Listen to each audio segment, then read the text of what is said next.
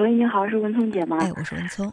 嗯，你好，文聪姐，我遇到了一些情感问题，我想就是让你帮我支支招。嗯，你 说。嗯，是这样的，因为我跟我男朋友呢是异地恋，然后呢也是朋友介绍的。嗯。然后我们俩现在认识了有三个月了，然后这期间，就是嗯，我也见过他爸妈了，然后他也见过我爸妈了。嗯。然后我爸妈的话就可能就不太同意，因为我们俩的距离是是异地恋比较远的，然后我家里就只有一个女儿。然后他就讲，就是不也快过年了，他说让我就是跟他就是去他家过年的。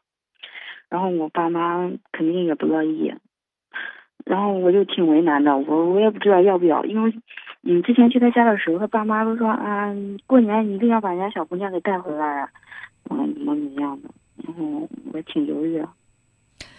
嗯，我其实我不能去替你做决定啊，到到底要不要去到这个男孩家过年，但是我认为在处理生活当中的呃一些比较棘手的事情的时候，你可以去参照这样的一个。呃，规律吧，就是，哦，我们觉得很为难的事情，勉强去做，最终的结果一定是不太开心的。所以不为难、不勉强的去做，就这个事儿，水到渠成到这儿了，我心里觉得也可以到他家过年去了。而且我去的时候我是轻松的，那就去。如果去的时候心里有很多的顾虑，第一是我们的感情能确定吗？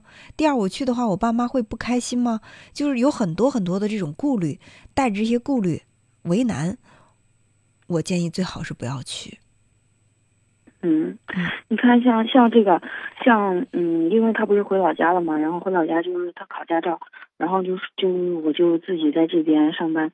他每天都不主动给我打电话，就像第一个热线的女孩说的一样，他他们是一星期不联系，我们就是我觉得一天最起码得有，平常上班的话，我们就是天天聊天，天天聊天讲话的。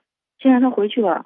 也不聊天，也没有短信什么的，都是天天天都是我主动给他打电话。嗯，然后前两天因为这个还吵架，他就他就说，那每天晚上九点之前，我每天给你打一个电话，因为我们打电话长途，他觉得电话电话费贵，然后他说话费都是我给他充的，然后然后这哎，我就我也说不来，他他哎呀。所以我认为，就是让你最感到困扰的，并不是过年要不要去他家，而是你们的感情现在到底是处在一个什么样的状态。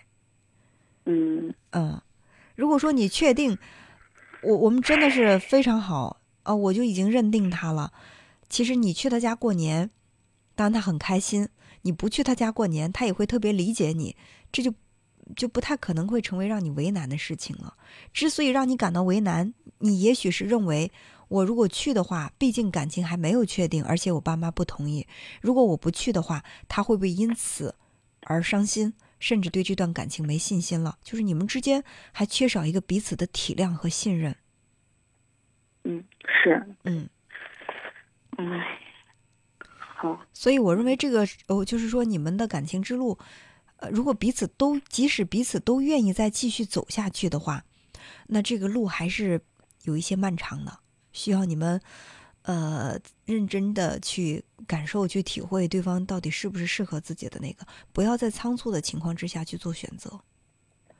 嗯，好，谢谢文彤姐，我知道了。好，那就这样。嗯，再见。嗯，好，再见。嗯。